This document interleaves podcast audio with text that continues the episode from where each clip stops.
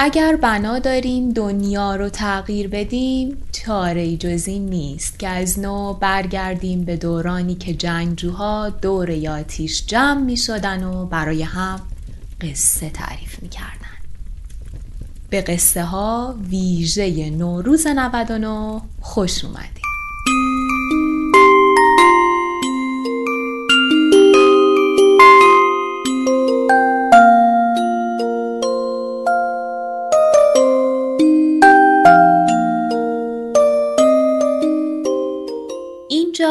قصه هاست و این نهمین اپیزودشه.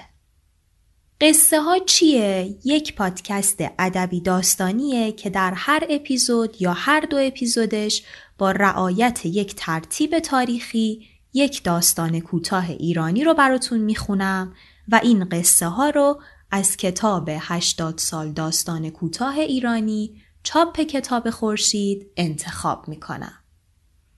در انتهای بعضی از اپیزودها هم کمی صحبتهای ادبی می کنم که اگر دوست داشتید بهش گوش بدید.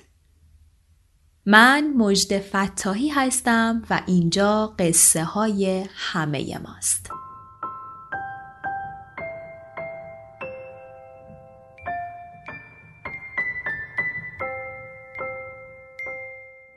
اپیزود نهم به تاریخ نهم فروردین 1399 قصه آوازی غمناک برای یک شب محتابی بهرام صادقی. قبل از شروع قصه یه راهنمایی کوچولو بکنم. این قصه یه قصه اپیزودیکه. یعنی چند تا روایتی که کمی به هم مرتبط هستن و همشون توی یک بستر واحد. یعنی توی یک شهر کوچیک دورافتاده اتفاق میافتن دارن توی این قصه تعریف میشن. اما لزوما بخشایی که به هم مرتبط هستن پشت سر هم نیومدن. هدفی که نویسنده دنبال می‌کنه اینه که ما از این روایت های مختلف به یک مفهوم و یک نتیجه واحد برسیم. امیدوارم از قصه خوشتون بیاد.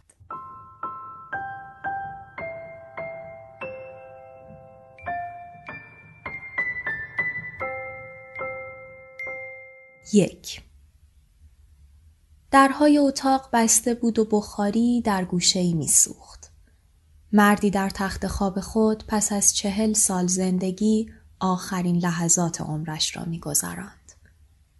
او را وقتی کوچک بود پدر و مادرش سلمان صدا می زدند. اما در این هنگام کسی نمی‌دانست به او چه بگوید و او را چه بنامد. و یا بهتر بگوییم کسی احساس نمی کرد که نیازی هم به چنین کاری باشد. دور تا دور اتاق خیشابندانش ایستاده بودند.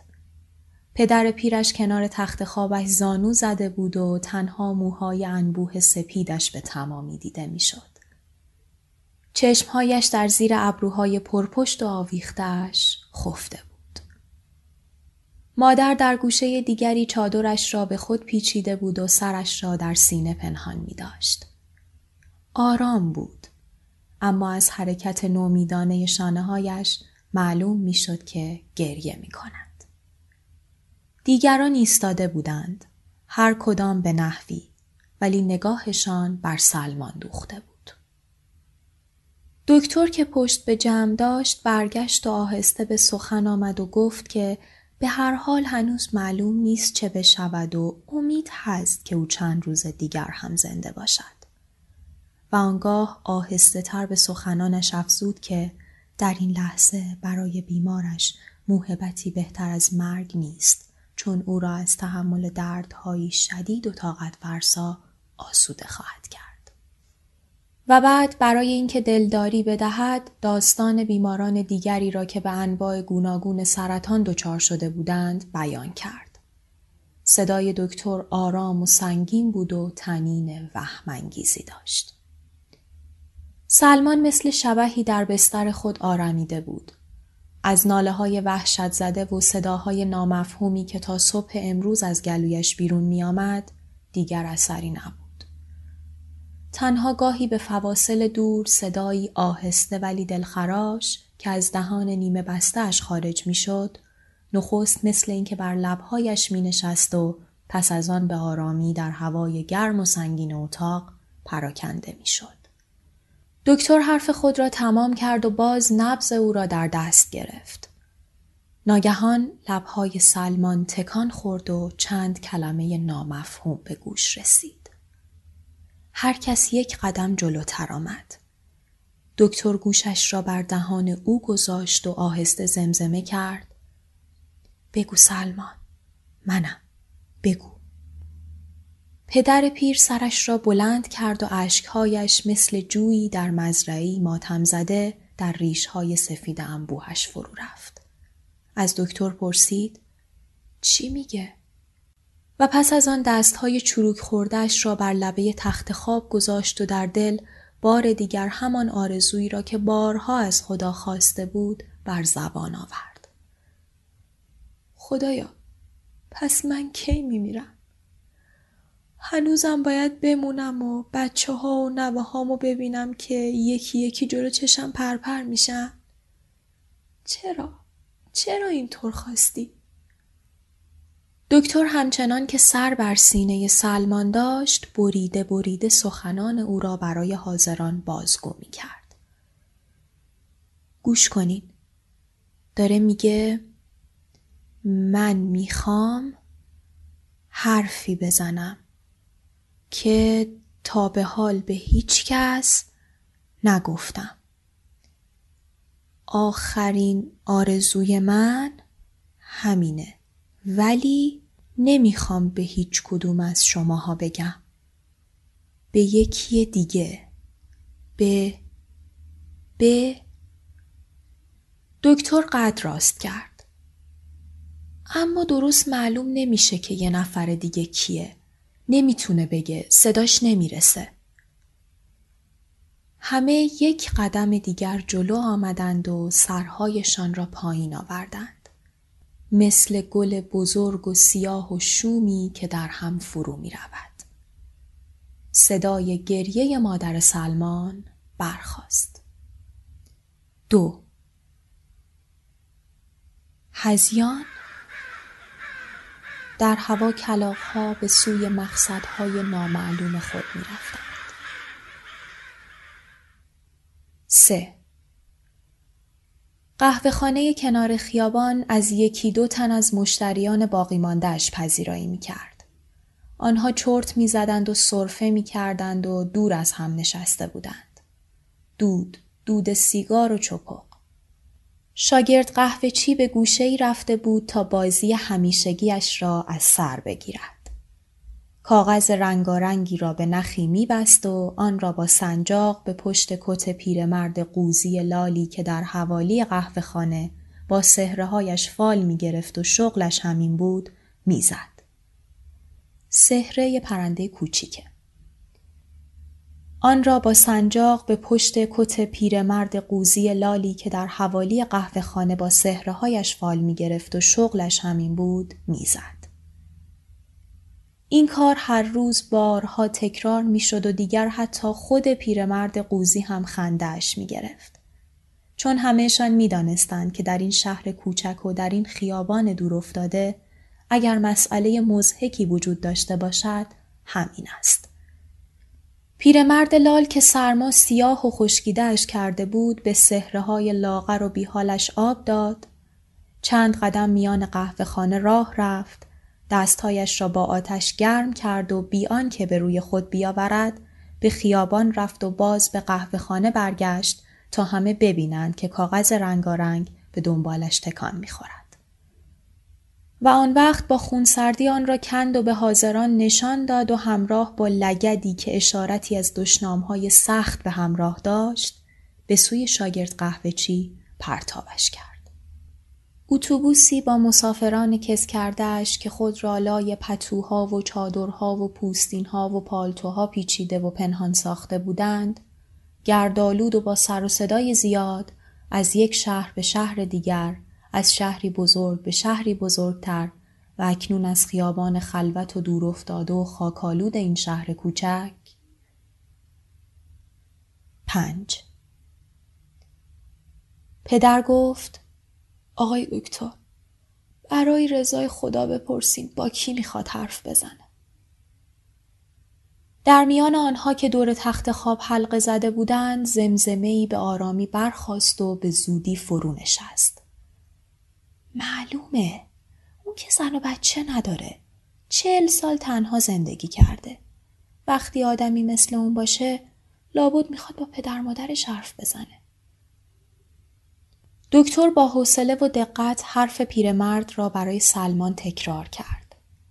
یک لحظه همه چیز ساکت بود. سلمان با چهره مصیبت دیده و موهای جوگندمی و نگاه نامفهومش که اکنون به یک گوشه نامرئی اتاق خیره شده بود، همچنان مثل روزها و ماههای پیش در بستر خود خفته بود. اما ناگهان لبهایش جنبید و صدایش شنیده شد. گوش کنید. ببینید. دلم می‌خواد حرف بزنم. اما دکتر با تمام حواسش گوش خود را به لبهای او نزدیک کرد و همانطور که خم شده بود دستهایش را از دو طرف مثل بال پرندهی که می‌خواهد به زمین بنشیند در هوا تکان داد. یعنی همه را به سکوت می‌خواند. سرهای دیگران به جای اینکه پایین تر بیاید به بالا رفت و از هم فاصله گرفت. مثل گل بزرگ و سیاه و شومی که بشکفد. این بار هم دکتر نومیدانه قد راست کرد و دستهایش آهسته و لخت و سنگین به پهلوهایش چسبید. پس از سکوت زمزمه چون پرنده نیمه جان در فضای اتاق پر می‌زد. بار دیگر صدای گریه مادر سلمان برخاست. شش در خیابان مادری به موقع دست کودک بازیگوشش را گرفت و او را از جلوی اتوبوس به طرف پیاده رو کشید. نگاه خسته و خوابالود مسافران که اینک دور می‌شد آن دو را تعقیب کرد. چشمهای بیحالتی بود مثل چشمهای گوسفند و فروغی نداشت و می‌توان گفت اصلا نگاهی از آنها نمیتراوید. هفت برای دکتر چای آوردند. او به آرامی چای را خورد و مدتی به بیمار و اطرافیانش خیره شد. مثل اینکه آنها را تازه دیده است. اما یک وقتی رسید که به شتاب سکوت را در هم شکست. من باید برم. خیلی عجله دارم. چند جای دیگه هم باید سر بزنم. و در همان حال که به دنبال کلاهش میگشت گفت لابد درشکچی هم گذاشته و رفته. اگه اینطور باشه که باید پای پیاده راه بیفتم. هشت نه نه درشکچی نرفته بود. چه فایده داشت که بگذارد و برود؟ او به کارش علاقه داشت و از آن مهمتر می‌دانست که بی پول هیچ کس حاضر نخواهد شد که سر چپقی تعارفش کند یا یک پیاله آب گرم به کامش بریزد.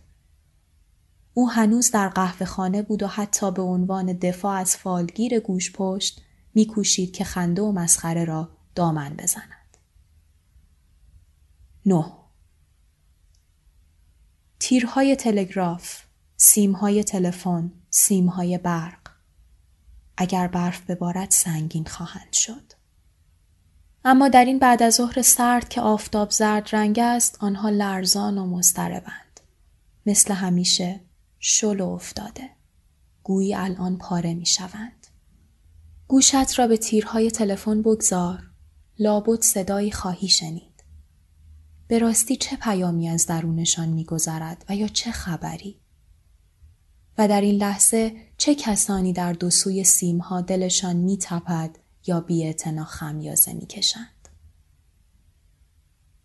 مردی که کت و شلوار مندرس و قهوه‌ای پوشیده بود و کیف کهنه‌ای زیر بغل داشت و سیگار اشنو در دستش دود می‌کرد از کنار خیابان میگذشت و میکوشید هرچه بیشتر خود را در آفتاب بکشاند. گاه می ایستاد و عدسه می کرد. بیچاره. آیا سرما خورده است؟ سالهای درازی است که من او را می شناسم. باید معمور مالیات بر درآمد یا کارمند ثبت اسناد باشد. در انتهای خیابان کارگری با لباس کار از تیر چراغ برق بالا می‌رفت. ده لابد برقی که تازه در یک شهر کوچک و دور افتاده به کار بیفتد زود به زود خراب می شود و اگر معمور اداره برق سیمها را وصل نکند و اتصالی را برطرف نسازد شب خیابان تاریک خواهد بود. آن هم چه شبی مثل امشب که محتاب نیست. شب آخر ماه. یازده در کوچه آفتاب زمستان بر همه چیز میتابید. در خیابان آفتاب زمستان بر همه چیز میتابید. درشکچی پیر که از بینیش آب سرازیر بود و دم به دمان را بالا می‌کشید با همان قیافه همیشگی صورت دراز استخوانی با سبیل جوگندمی سوسکی باقی مانده مفلوک سالهای جوانی آن روزها که اگر کسی خان بود تعلیمی در دست می گرفت. تعلیمی یعنی اسای کوچک. آن روزها که اگر کسی خان بود تعلیمی در دست می گرفت. و همان پالتو زرد مندرس یادگار با وفای دوران سربازی آن روزها که او را نیز به جنگ خوانین فرستادند و کلاه وصلدار از قهوه خانه بیرون آمد و به سوی درشکهاش رفت. درشکه کهنه و یک اسبش کنار خیابان بود. اسب لاغر و تنها سر به زیر انداخته بود و با سمش آهسته به کف خیابان میکوبید. بر نگشت صاحبش را نگاه کند و این عادت اخیر او بود. از روزی بیعتنا شده بود که صاحبش به جای خوراک بیشتر دشنامش می‌داد و سختتر شلاقش می‌زد. اسب کمی تکان خورد و دومش را هم چند بار تکان داد. درشکه چند قدم به جلو رفت. درشکه چی ناگهان به یادش آمد که چپق و کیسه توتون خود را در قهوه خانه جا گذاشته است. اکنون هوا سردتر می شد و آفتاب می پرید. درشکه چی نومیدانه با خود گفت راستی چه زمستون سردیه. چقدر زغال سنگ مصرف می‌کنی؟ از کجا باید در آورد؟ دیگه حتی خوراک این زبون بستم لنگ میمونه. آخ آخ از این روزا. و بعد راه افتاد که برود و چپاقش را بیاورد. تازه اول زمستونه. باد سردی از لابلای شاخه های اور گذشت و در تن او افتاد و پشتش را لرزاند. شاخه های اور یعنی شاخه های بدون برگ. باد سردی از لابلای شاخه های اور گذشت و در تن او افتاد و پشتش را لرزاند. چه روز بدیه بی پیر. سرما تا مغز استخون رو میسوزونه. اما چه خوب شد زود یادم اومد. اگه راه افتاده بودیم و همینطور رفته بودیم و من یهو سر می افتادم اون وقت چی؟ سر می افتادم یعنی متوجه می شدم. اگه راه افتاده بودیم و همینطور رفته بودیم و من یهو سر می افتادم اون وقت چی؟ اون وقت چه مصیبتی بود بیدود. فکرشم نمیشه کرد. بیدود چقدر اذیت می شدم. بیدود چطور می‌تونم درشکه برونم؟ دستهای لاغر سرمازدهش را به هم مالید که گرم بشود. فقط چند دندان زرد کرم خورده در دهان داشت. راست می گفت. پدرم خدا بیامرز چقدر با تجربه بود که بیدود نفسم نمیشه کشید. اسب برگشت و به آن طرف خیابان نگاه کرد. درشکچی ناپدید شده بود. این بار است به کف خیابان خیره شد. بچه‌ای به سرعت دوید و ناشیانه سنگ درشتی به سوی او رها کرد. گونه های بچه سرخ و سرما خورده بود. فربه بود و کرک لطیفی داشت. کرک موی صورتو میگن. فربه بود و کرک لطیفی داشت. اسب روی دو پا بلند شد و سنگ از زیر شکمش گذشت و به درون جوی آب افتاد.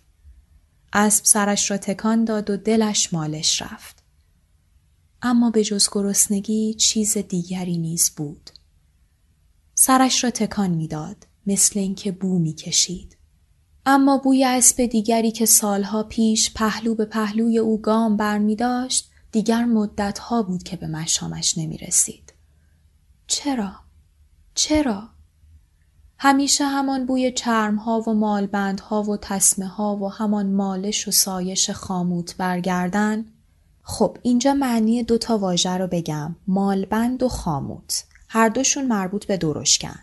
مالبند چوب دراز جلوی درشکه است که اسبها رو به دو طرف اون میبندن و خاموت توق یا قلاده مانندی از جنس چوبه که روش رو با نمد و چرم میپوشونن اونو روی گردن اسب می‌ذارن و به وسیله خاموت اسب رو به مالبند و به درشکه متصل می‌کنن.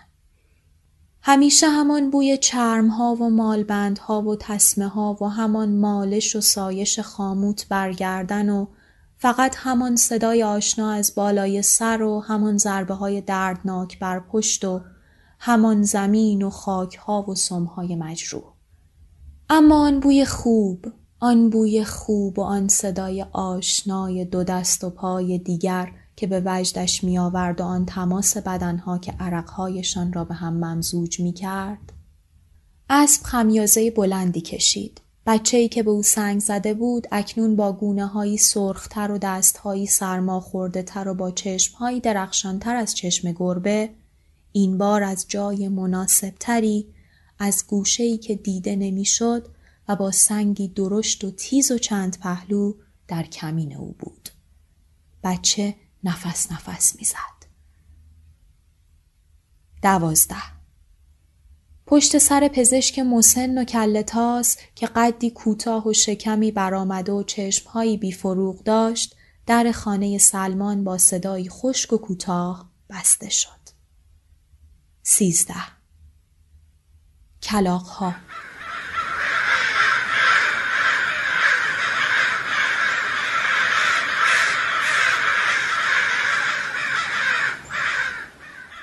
چارده معمور اداره برق از تیر پایین می آمد. جوانی به سرعت باد با دوچرخه ای از پهلوی او گذشت. کارگر برق در گوش خود تنین تند جابجا شدن هوا را احساس کرد. در هوا گرد و خاک برخاست. در میان قبار گدای لنگ لنگان از کوچه بیرون آمد و برای چند لحظه آواز محزون ناموزونش به گوش رسید. پس از آن در خم کوچه دیگری ناپدید شد. پانزده ببخشید آقا همین الان ماشین ما تصادف کرد. ما از خیلی دور میاییم و الان از همین خیابون گذشتیم. همون اتوبوسی بود که چند دقیقه پیش وارد این شهر شد. سر اون پیچ به یه درخت خورد. خدا رحم کرد و هیچکس طوریش نشد. اما فقط ترس. بله ترس. شایدم تقصیر راننده نبود. چه می‌دونم آخه دو شبه که نخوابیده و شاگردش متصل براش آواز می‌خونه که خوابش نبره. سرتون رو درد آوردم؟ آه ببخشید. ببینید فقط زن من یکم زخمی شده. من می‌خوام ببینم پنبه و مرکورکروم و باند کجا پیدا میشه. مرکورکروم یه دوای جیوهداریه که بلورای سبز رنگ داره و وقتی که محلولش می‌کنن قرمز رنگ میشه. توی تداول آمیانه بهش میگن دواگلی و خاصیتش میکروب کشیه. من می‌خوام ببینم پنبه و مرکورکروم و باند کجا میشه پیدا کرد. دواخونه ای، دکتری، جایی که بشه پانسمان کرد. فقط یه کمی زخمی شده. بله همین. اونای دیگه چطور بگم؟ فقط یکم ترسیدن. معذرت می‌خوام آقا. من خیلی عجله دارم. گفتین اونجا تصادف کرد؟ الان اومدین یک کمی زخمی شده؟ خدا بیامرزدش. وای که چه عمری کرد. معذرت می‌خوام. چه روزگاریه. دکتر پیش پای شما تو خونه ما بود. بله. البته معلوم بود که تموم می‌کنه. همه تموم می‌کنن. اونجا توی اون درشکه.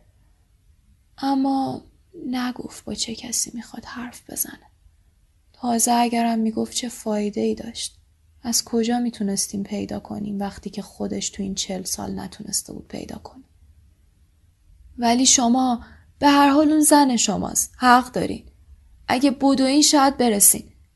اما من وقت ندارم. باید دنبال تابوت بگردم و به متوفیاتم خبر بدم.